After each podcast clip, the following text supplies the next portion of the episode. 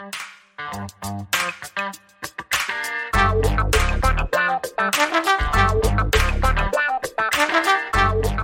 guys, Montel here, and welcome to this edition of Let's Be Blunt with Montel. I'm coming to you today from the Convention Center in Long Beach, California, which is hosting the Cannabis Science Conference for 2022.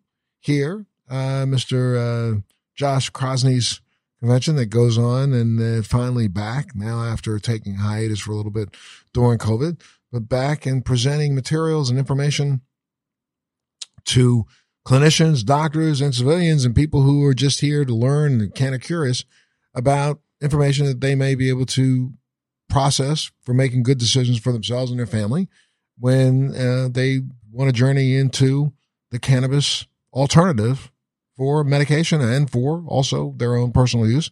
So I'm so glad to be here. And, you know, I've, I've had an opportunity now to meet with so many people here and, and present a lot of them on this podcast. And we're about to speak to a guest today that I'm really excited to talk about. I guess they discovered that the benefits of medical cannabis, she discovered them firsthand when her seven year old son was dying from intractable epilepsy and nothing else was working. She began giving him CBD and it not only helped his seizures, he also came to life in so many other ways. She's a pediatric, pediatrician, an ER doctor who now specializes in medical cannabis for kids in order to help families like hers. Today, she advocates and educates on medical cannabis while watching and her son and taking care of her family and watching her family thrive. Dr. Jennifer Anderson, thank you so much for being a part of Let's Be Blunt with Montel Day. Thank you so much for having me. Absolutely. Let's go back to the beginning. Why don't you take us on the journey with your son, Nicholas, and what were you going through before you discovered medical cannabis could help him? So I graduated from family medicine in 2014. I should say you're from Canada. I am from Canada. Yes. Okay. Um, so I'm a family doctor. Um, I work rurally, so I do emerge uh, hospital work. I've always worked with kids, mm-hmm. and I had twins in my residency, and one um, had a lot of brain issues due to a twin problem. Um, and when he was three, four, he started seizing a lot, and um, back in 2016 the seizures escalated we were in hospital all the time wow i wasn't able to work i had to quit my job uh, when his neurologist finally said do you want him resuscitated um, keep in mind three years old but i have two three year olds wow. and one was seizing all day all night they were saying do you want to resuscitate it if he happens to pass out pass away during a seizure yeah. So kids with a lot of seizures are at a high risk for sudden unexpected death and epilepsy, right. meaning they just randomly die of a seizure. And so when you're seizing all the time, or for him was three, four, five times an hour, wow. you know, um, his risk of dying was huge. And so I quit my practice and thought, well, I mean, I couldn't see him lasting six nine months from then. Mm-hmm. So I thought I need to be home with my kids. And at that time, I just, you know, we'd exhausted anti epileptic drugs. He was still seizing. Um, and so I went online and I found this actually the story of Charlotte Figi. Mm-hmm. And I thought, you know what? Cannabis. Okay, let's try this. I'd, I'd actually never used it in my practice, never um, seen anybody use it. And I went to my neurologist and she said, well, it could work for you because the Epidiolex trials were on. But, and at that time, in Canada was how many years ago was this? Uh, this was 2016. 2016, 2016. Canada years. had already, you know, uh, passed a medical cannabis bill, had they not? Absolutely. Years before that. Um, in 2000, actually, was when medical cannabis became legal in Canada. Sure, and I and I can remember there were several. I, I remember uh, visiting. Um, you know, on uh, Victoria Island, um, there was a group out there that were doing a lot of medical research. Uh, I had just gotten diagnosed with MS, back then and uh, actually traveled in and out of Canada quite a bit to do some extra research about, you know, uh, cannabis's effect on neurological disease. So, um, so the information had been out there, but this is 2016 and you had, as a doctor, had, didn't know anything about it. I had no clue. I was not taught about it in my residency. Mm-hmm. Um, and when I tried to get someone to help me with it, nobody would. Um, and I trained where I practiced. So I actually went to all my friends in peds oncology, peds palliative. I thought if any doctor is going to help me, it'll be the the ones that are working with kids that are dying. Mm-hmm. But they all said, "No, Jen, sorry, we can't really help you at this time." They, they can't help you or they weren't going to, they didn't feel like helping you. Yeah, exactly. Yeah. And everybody just said there's not enough research or whatever. And I'm like, but my child might die.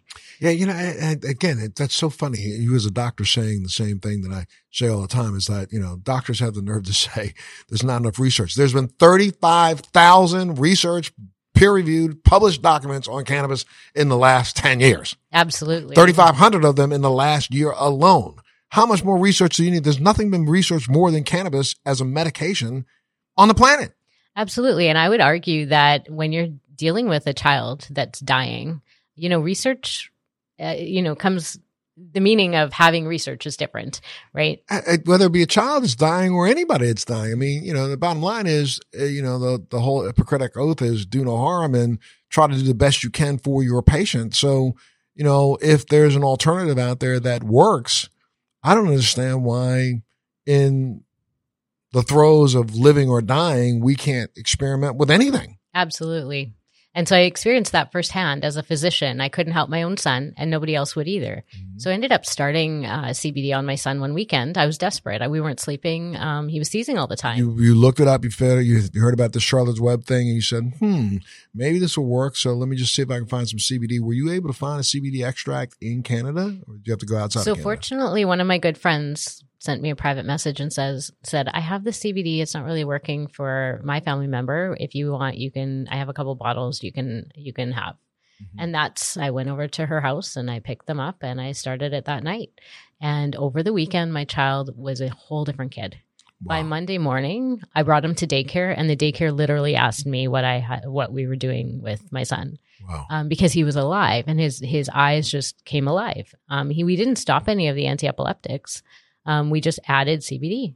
And from that day, he started, he stopped regressing. He stopped seizing. Um, as much as he was, he would still have seizures, mm-hmm. but we were.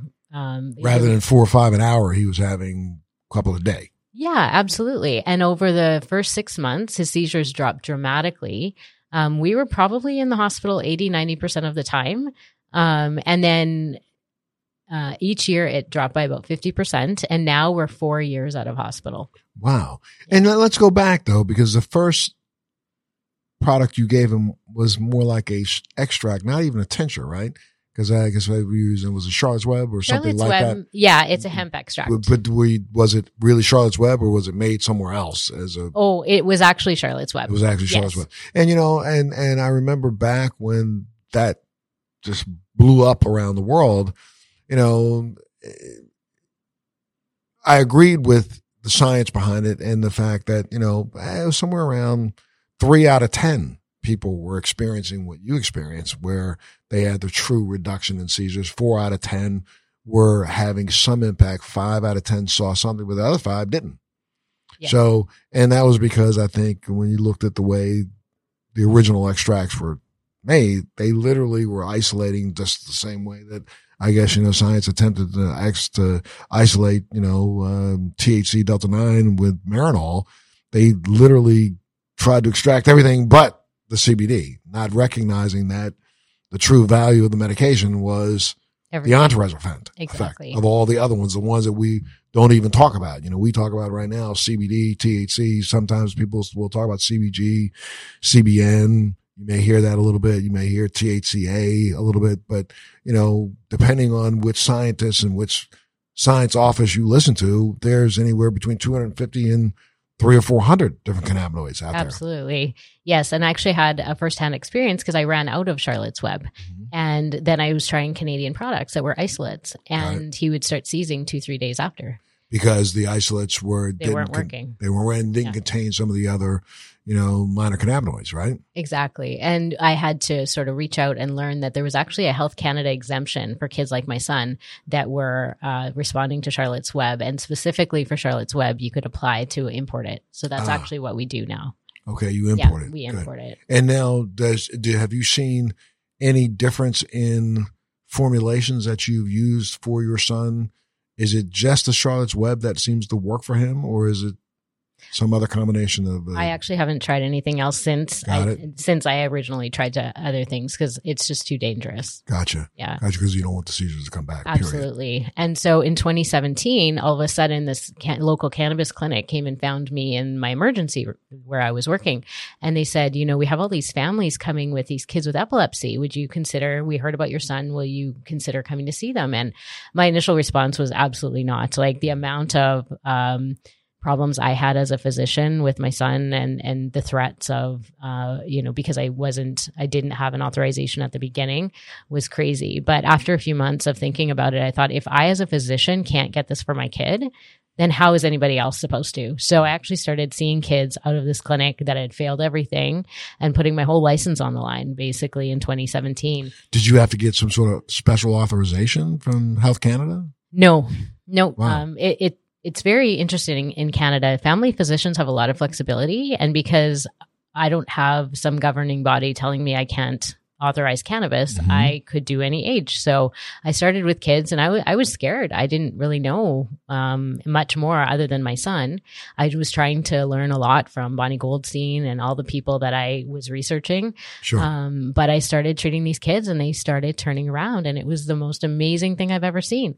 And so from epilepsy, we moved to cancers, autism, um, and now I run a, a quite a, a large consult based practice. So all the physicians that wouldn't help me, they now can uh, send all the kids to me, and I help them with the kids on cannabis. That's really kind of crazy, right? It is. It's just, and now we're starting a research center. Um, Where are you located in Canada? I'm actually in Winnipeg, right okay, in the Winnipeg. I middle. know Winnipeg is. Sure. Yeah. Sure. Um, and so we're just in the process of going through all of our ethics um, proposals and that. But we've been welcomed to come into the Children's Hospital Institute of, of Research under Children's Hospital of Manitoba, and they're supporting all of our kids um, that we have on cannabis and, and wanting to do research on it. It's so much different than here in the United States. I mean, you can literally recommend cannabis, cannabis out of the hospital. Absolutely. You can do that now, but you can't do that here in the United States. No. Yeah. Yeah. And I work in a rural center and I've been doing hospital consults for cannabis for the last few years because there's such uh there's less political structure to get through. Mhm. And so we've developed a system where I already see patients in hospital. So now we're trying going to try to integrate that into children's hospital and Are- develop stuff. Are you starting? I mean, you said you, you you're sticking to the same formulation that you've used for your son, but now you've noticed that.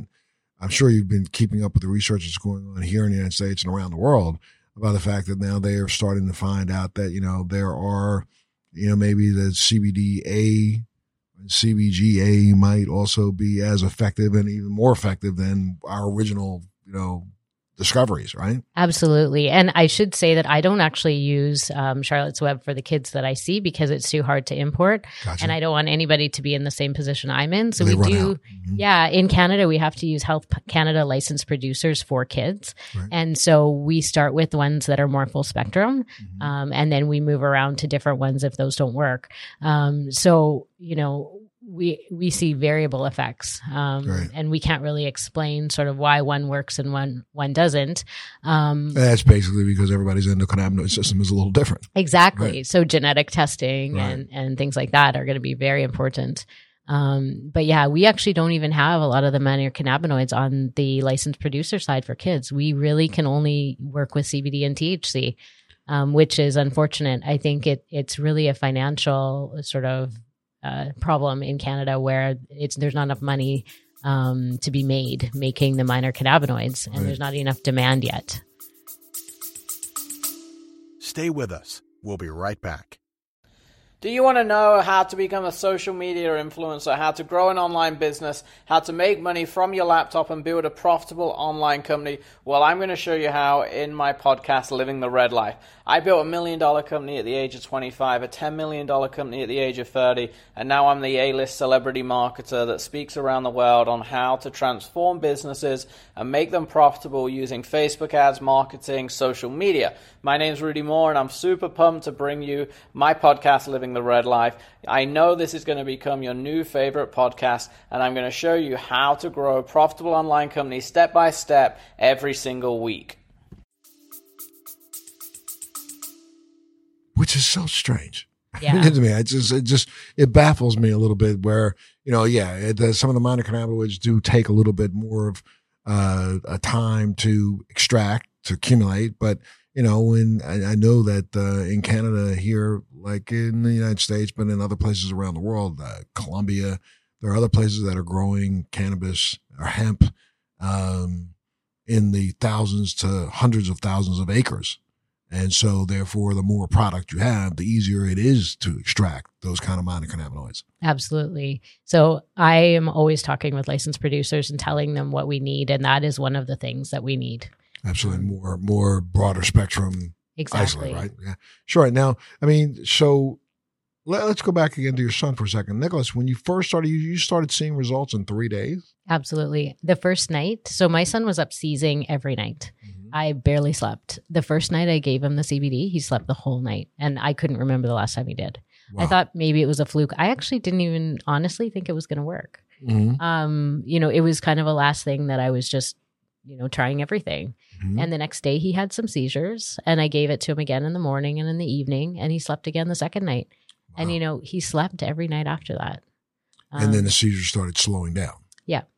And I think what happened was he wasn't busy seizing all night, so he started being more awake and alive in the day. Mhm. Um, he started progressing again. He started interacting with other kids. He started um, walking again. He was already losing his ability to walk because he was seizing all the time. Um, he, But he started walking again. Yeah. absolutely.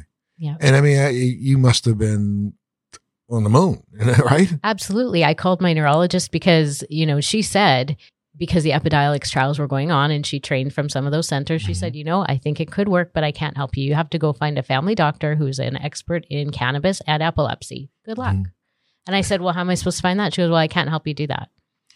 I, it's bizarre. I thought Yeah. Canada was was way forward, uh, way further forward than the United States. At least being able to recommend and to discuss, but doctors don't even feel like discussing it, right?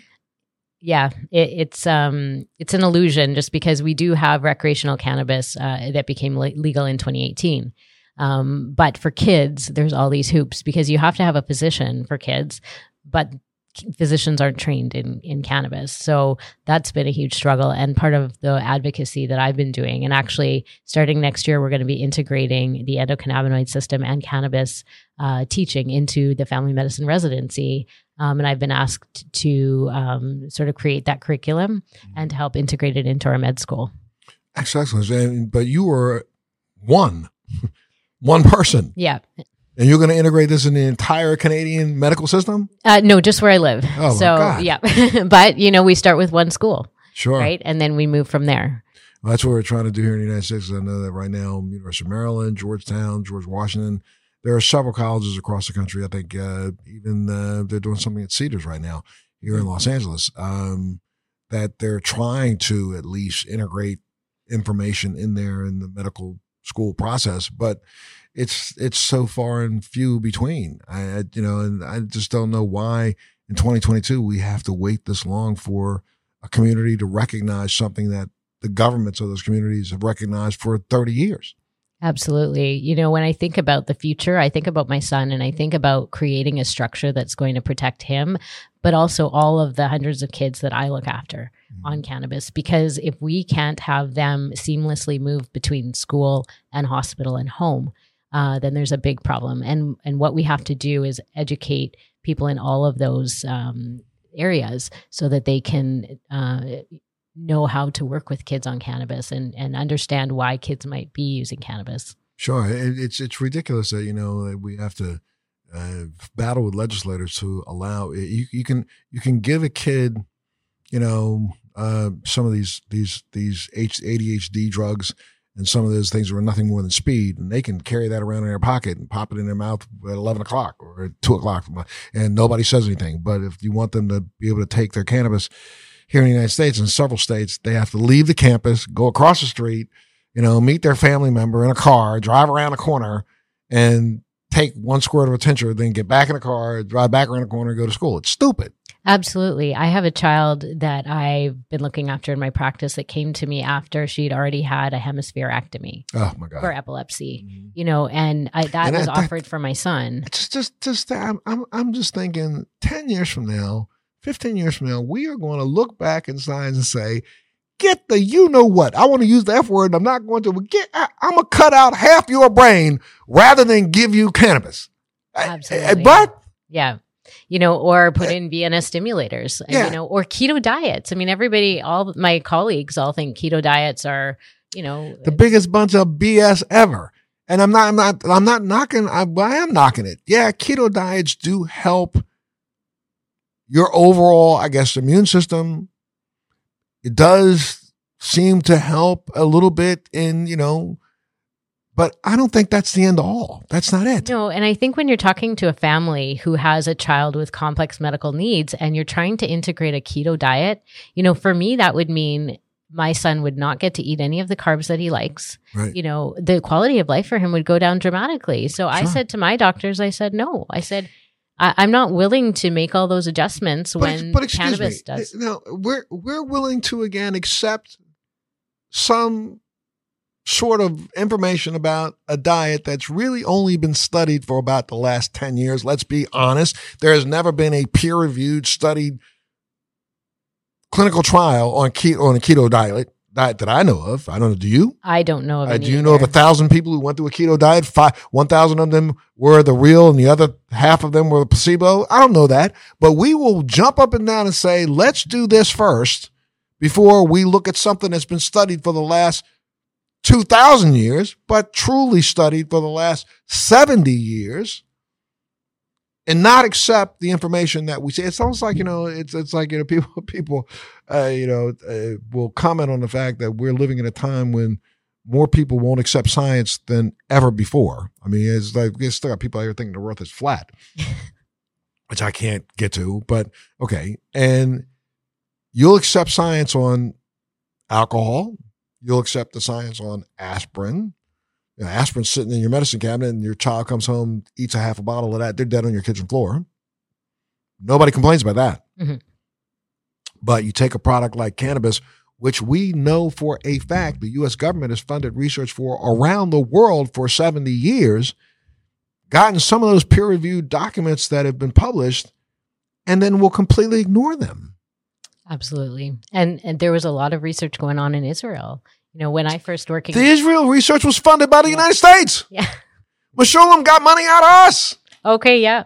So Yes. So it's, It's, not like I mean I I I I I I literally interviewed Dr. Mechoulam in his laboratory uh 2010 um in Israel and sat down with him on camera and uh was one of the only people back then that had ever really talked to him on camera.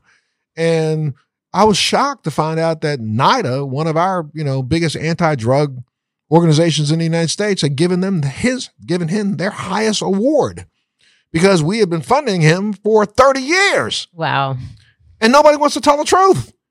And that we will sit back. I I I I watch the news sometimes way too much. I should keep myself out of the news because I, I really hate what's going on in this world. But you know, I'll, I'll sit there and a politician will come on and say, "Well, we'll accept more information about cannabis if they did the proper research." And I feel like grabbing them right by the neck through the screen and saying, "What are you, an idiot?" I mean, how much more research do you have that there's nothing been researched more than cannabis? Any medication on the planet right now? Nothing. 35,000 peer reviewed published documents? I, there's not a drug, not chemo, nothing. Absolutely. I I agree, and I would uh, also argue that the kids that I work with, um, they can't wait for research or the research that we are, you know, the medical community is is demanding. But but aside from that, you know, the research exists. It's just if unless you don't if you don't look for it, then you're not going to find it. Right. So when I started looking at the research, I was blown away. And, you know, I I'm always telling my colleagues and throwing papers at them, you know. I'm saying, especially in recent time, I, mean, I, you know, I, I, I was sitting back um, in the last couple of weeks and looked at um, peer reviewed published document. Uh, came out in January talking about the fact that, for fact, we know that the acid variants of some of the minor cannabinoids actually interrupt the spike protein on the coronavirus, but they also interrupt the proteins on the outer layers of certain cancer cells, from pancreatic cancer to gliomas to you name it, stopping their replication. Now, excuse me, this is in a medical journal, and probably 1% of the doctors in this country have read it. Absolutely. I have kids with glioblastoma, Mhm. the worst kind of uh, brain cancer in kids. And we have them on high dose CBD and THC because we don't have a lot of options in Canada. Mhm. And, you know, I just, I have one child right now who just had his MRI and his oncologist had referred him to me actually for this uh, at his request and the family's request. And the tumor has shrunk by more than 50%. And they said there is absolutely no way that any he had one uh, round of radiation. Uh, he, they said this is is way more than they would have expected. I should I, I'll find it. I have it here in my phone. There is a recent study that just came out that talks about the fact that again, it's THC and CBD and maybe CBDA working together. I'm gonna find a study I got right here. I'll find a study that working together that seems to enhance the viability of radiation treatment in gliomas and in pancreatic cancer. Wait a minute, I'll find it. I know I got that daggone thing because I just read it yesterday. I don't think I've read this study, but I definitely recognize it. But you've heard about it, I right? have heard this about just it, just came up, and I mean they're, they're they're now clearly stating that we know that minor cannabinoids work this way, and there's no reason why we can't get that information out to the masses. I think immediately and start trying. I mean, because these are people who are literally living on borrowed time. Absolutely. These are kids that they can't wait for for more research. Um, we need to just start treating them. Um, and I'm so excited about Dr. Dewitt's research, and I'm Mm-hmm. really hoping that Canadian kids can can take part in that as well. Yeah, Dr. Jewett's research. I just spoke to her yesterday. Um, you know, I've been um, speaking to Tracy Ryan, her mom, uh, the, the mother of Sophie, for years now, Mhm. and trying to make people understand that again, this is N of one. I don't believe those are, that that anymore. I think that that's a term that that doctors need to get rid of. That's Mhm. as as bad as shock therapy in the twenties. You know what I mean? Get rid of it. There's no such thing as an N of one. An N of one just it's not a miracle. An N of one might be the breakthrough research that you need. Absolutely. And we should start Yeah. doing more studies of N of ones. Well, and you know, uh, Tracy is a good friend of mine too, and you know, I think the both of us have put our stories out there because even if some people view it as the N of one, it's still a story that needs to be told. Um, because every time I tell my story, physicians or uh, educators, politicians, they they attach onto the story and they want to learn more, and that is what we need. We need people to um, be educated and and so that we can reduce the stigma around cannabis. Oh, here you go. It's uh, the combination of cannabidiol, cannabidiol and tetra, uh, tetrahydrocannabinol cannabinol enhances the anti-cancer effects of radiation in okay, I got it. Orthotopic murine glioma, which is the mice model, but we've also seen them already translate that over to the human model. They have seen the fact that it enhances the radiation treatment, and why? Because you know the CBD and the THC to combine together affect that outer shell layer of the cancer cell, blocking its blood source. We should be like jumping up and down right now on this. Absolutely, and it's so crazy that we're not. I mean, I am, but why do we not have this on the front page of the paper? Here, you know, I'll make sure that before you leave out of here, well, I'll give you this, get you this article so you can, you know, go around touting people need to start doing, doctors need to start doing their research and reading Absolutely. more. Well, this one child that I'm looking after right now, there were two people that were diagnosed at the same time, same age, and the child that I'm helping with uh, can- cannabinoids um, is having dramatic differences, and the other child isn't. And both of them are having radiation. They both have the same stage, um, and so it's a real time. You know, it's a real time story that is evolving. That sounds like a study to me. It is You know, absolutely. one and one. and the on- oncologists in my area are starting to look and go, "What are you doing over there?" So So let's talk a little bit more about what's going on today. I mean, there's some kids do need full spectrum cannabis. Some of them just need CBD. Is that now the options? Are the options available in Canada, or they got to just come to? It's got to fly from Toronto to Winnipeg. Well, the way things are in Canada, uh, cannabis is a federal. Uh, the legislation for cannabis is federal, but physicians have to practice in their province. So I, my license is only provincial, so I can't actually see patients in other provinces. Can a can a patient from another province come to you? You can't really see them either. No. Um, That's so, so it's weird. it is a very weird system. Um, sometimes we do find ways around it, but it is very hard because you have to remember these kids are really complicated too. So if I'm going to look after a kid who is, uh, you know, at the other end of Canada, I really need to be there and I need to be able to physically help that family. Um, so but, what? but you know, somebody here in the United States would think that'd be odd. Like, I mean, it means if my child, if I live in New York and I happen to go visit my grandmother who lives in California, can't see a doctor, which doesn't make sense here. You can, but yes, you can States, see you a doctor. Yes, um, it's just a matter of um, the ongoing care for that child in Got their it. own province. But oh, so you can, you can see them for an emergency basis, but you can't continue caring for them. yeah, like if they wanted to come to to Manitoba, like once every couple months, um, definitely would be easier. But I Yeah, mean, there's not a huge expense. these are complicated kids. People Right. aren't flying across the country Right, with them. Right, right, right. yeah, right, right. but what we are doing is we're developing a network of physicians and um, and advocates across Canada to help these kids. Right now, there's three of us who have pediatric practices: one in BC, one mine in Manitoba, and one in Ontario. You know, I, I I will say that I've I've worked closely with the Canadian medical system. I I literally uh, worked on a, a device that was found at the University of Wisconsin here in the United States. That we literally um, because I had a, a CEO who was Canadian and um, and American, so U.S. citizen at the same time. We literally started doing some research in Montreal and in Toronto, and um, this device that I was working on is a it's called a PONS device, which is a portable neuromodulation device. We received our CE mark and FDA approval in Canada before we got it here in the United States. Oh wow! I got approved in Canada for traumatic brain injury and MS and stroke.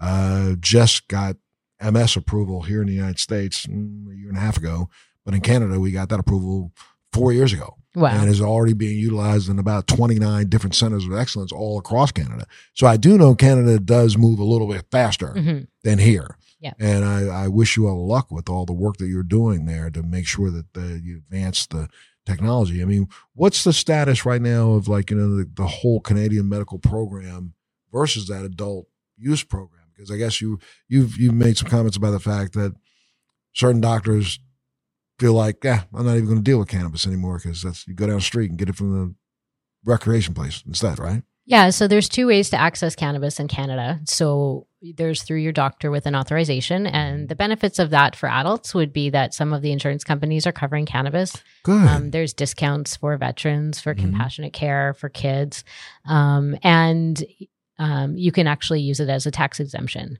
Sometimes the products on the medical side are a little bit more expensive, but the variability is a lot less. And so a lot of times these companies have to go through a lot more uh, rigorous testing so that, you know, if you want 20 milligram per ml of a CBD product, that's what you're getting, plus or minus a little variability. And is that third party testing done by the government? Or, Um, or you do outside third party testing? It's outside uh, Okay. their third party testing, yes. And so, you know, that's the medical side. The recreational side is legal for anybody over 19. Um, And that doesn't go through the same stringent testing. no. And so those products can be variable. Um, and a lot of times when you're buying things from the dispensary, you know, you may get something one month and you'll never see it again. Right. And So- that's that's based on you know, the growth cycle and the way cannabis actually grows, the way we're growing it right now.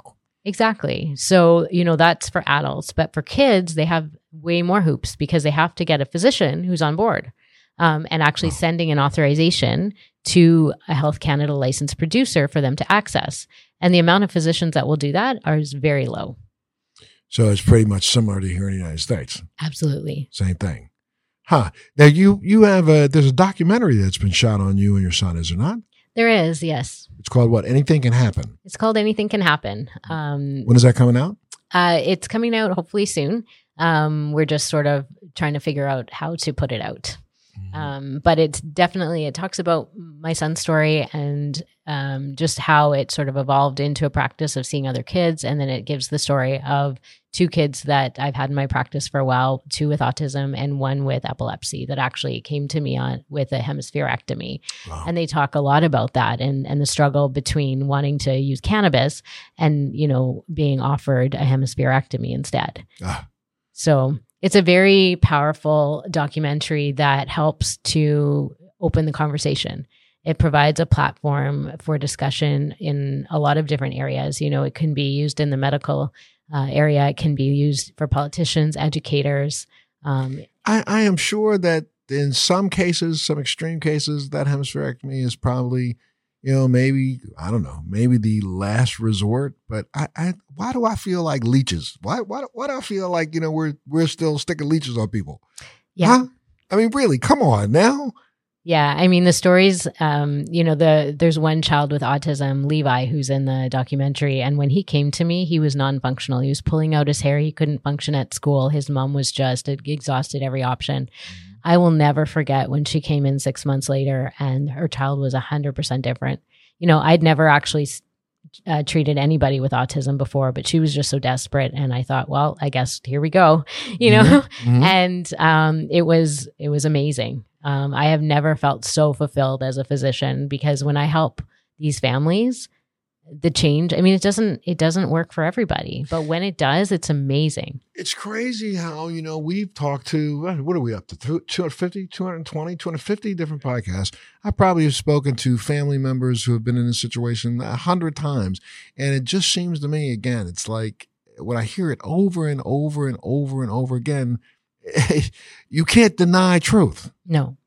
No, kids don't lie, right? You can't Right. take a kid from seizing three, four times an hour to not, Right, right? So even if, as you were saying, an N of one, well, what does that even mean? right. Because these kids aren't lying. They're not like seizing for on purpose. They're Sure. three years old, four years old. Absolutely. It's right? crazy. I have neurologists sending me three month olds now in from the NICU or, or whatever with traumatic brain injury from birth, right? And so now, you know, they're recognizing there's a difference because now all these kids that I've treated are going back to the neurologist and the neurologists can't explain the difference. So now they're referring the kids. That's great. And, you know, I'm, I'm sure that by blocking and slowing down the seizure process that early in life, it reduces the amount of residual brain damage that happens and lifelong impediment that's going to happen. Absolutely. It reduces that. Um, the kids are developing more because their brain's not so focused on seizing. Right. Yeah. How's Nicholas doing now? He's doing amazing. Um, yeah, he he has his ups and downs. He still has seizures, um, but he is a happy kid. He plays with his twin brother. Um, he goes to school. He he's uh, he's nonverbal, but he talks with a communication device. Gotcha. Um, he's still G tube fed, but he's able to start taking in more and more calories. So hopefully that will go away at some point. Mhm. Um, he's running. He's swimming. Last year I had him in the pool, and his neurologist can't believe it. Wow, that's incredible. I, I, I just, I don't know why. I just seem to think that there is, you're going to come across in the next two to three months, just a slightly different formulation that you might be able to just start adding to what he's taking. That's going to make all the difference in the world. I, I'll bet you. Yes, and I'm advocating to companies to come up with um, stuff that we need for kids. Absolutely. And, you know, I mean, again, that this whole, you know, that that's, that's part of the problem with this industry worldwide. I've seen it mostly here in the United States, but I think even in Canada, I mean, uh, you know, those who are in the business of producing products are too beholden to their shareholders rather than to who they're producing the products for.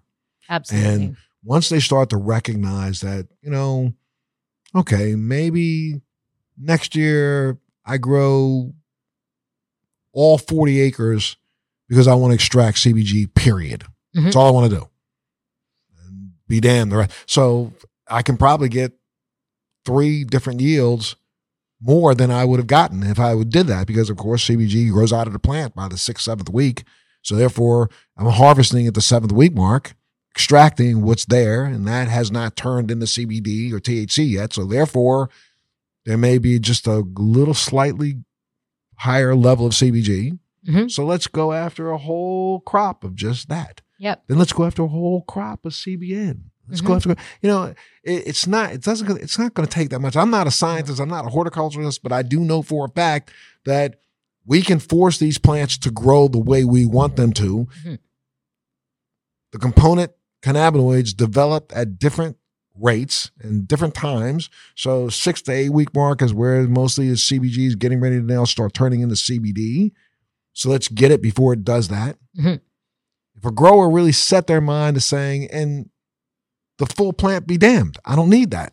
Mhm. But let's get this batch first.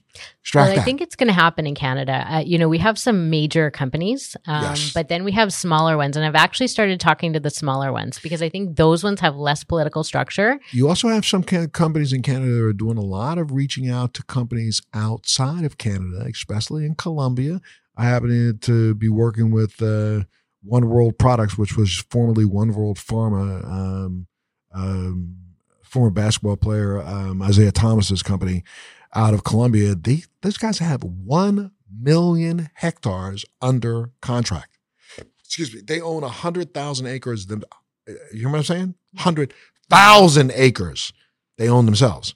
But they have another 900,000 acres that they have under contract. Wow. And they haven't started growing out completely yet, but they will within the next two years probably have 50, 60,000 acres. 50, 60,000 acres of hemp being grown. hmm When you have that much being grown, now the only thing that's slowing you down is extraction equipment. Also, I'm working with a company out of South Africa. There's a company there. There's multiple companies in South Africa right now that have at least a million million acres of property. I mean, I'm, I'm sorry, I don't bet you have a a, a, a farm in Canada bigger than five thousand acres. Yeah. A million acres. You best not give me an excuse that you don't have enough feedstock. Yeah, no, I, I think it's coming. It's Yes. um, there's definitely supply. It's just a matter of extraction and stability of, of your cannabinoids after you extract them as well. Absolutely, absolutely. But you know, that's that's not as hard as we claim it Mhm. to be. I don't believe. I think that you know the the the technical resources are out there to be able to maintain stability, to be able to to you know we haven't even started really looking at not freeze drying, but the H to the the the um, liquid extraction out of the liquid itself. So there is a way to crystallize The cannabinoids. the cannabinoids and then reconstitute them. Mhm. It's there. It's been there. Mhm. But just again, nobody wants to spend a couple extra bucks. They rather put that buck in the, their Porsche or their, you know, Lamborghini. When we stop getting greed out of the issue, Mhm. which is going to happen, we'll start to see the money being spent on the technology that's going to make the difference. If there was one thing you would say to other doctors, what would it be? Don't be scared of cannabis. You know, it's um, it can be life changing, and you can change a child's life forever. Absolutely. I think that's where we should start. Stop thinking about changing lives forever. Thank you so much, Doc, for being a part of the show. Anytime you ever want to come back, and you know we do this podcast from uh, multiple locations, and we also do it remotely. So if you ever want to come back and share some stories about what's going on, please, we'd love to have you back on. Okay? I would love to. Thank you so much. Absolutely. You take care of yourself, and make sure you tune in to the next edition of Let's Be Blunt with Montel. Thanks for joining me on Let's Be Blunt with Montel. Please make sure you're subscribed and hit the bell to be notified when new episodes post each week. We'd love to hear your feedback also, so please send us your comments.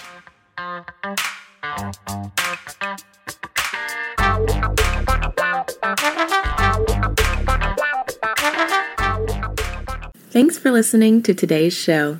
To check out more great cannabis podcasts, go to podconnects.com.